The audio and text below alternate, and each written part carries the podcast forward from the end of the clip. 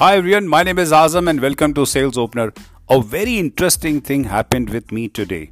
What happened was I was selling an idea worth 5 grand and suddenly the person on the other side turned around and told me what if he gives me 100,000 grand?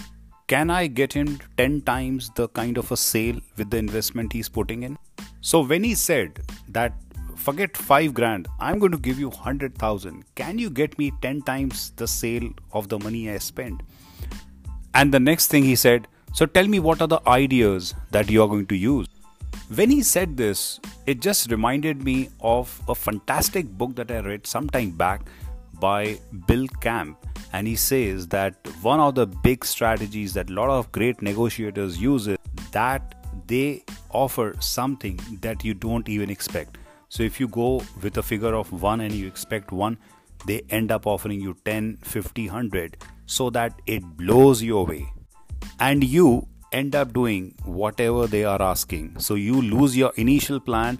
So let's say if you are selling the product at 1 and they give you a deal with you know an order worth size of 100 whereas your expectation was 10 what they do is they just try to bring your price from 1 to half of that so the lesson, the, the learning that I want to leave you in this podcast, like a reminder, is that if you're selling a product and you end up having a customer who offers you 10 times the money or 20 times the money, like the way it happened in my case, you should not lose your balance. Because when you lose your balance, you lose sight of the goal you have in mind and you end up working for them so coming back, when he said, if I give you, forget 5, if I give you 100, what kind of a sale can you generate for me?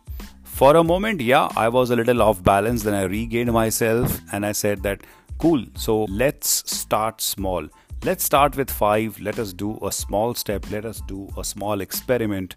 And then in the next leg, we can try with a bigger denomination with a bigger price money. So, the reminder I want to leave you with is that whenever you are going for a sale, sometimes you end up finding a negotiator who offers you something you have not even calculated or even imagined.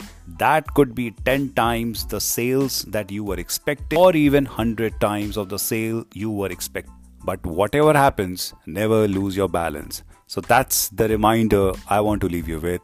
If you have questions, ideas, thoughts on how you would want to go about building your business and your sales growth, send me an email at azam at the rate salesopener.com. Look forward to seeing you soon.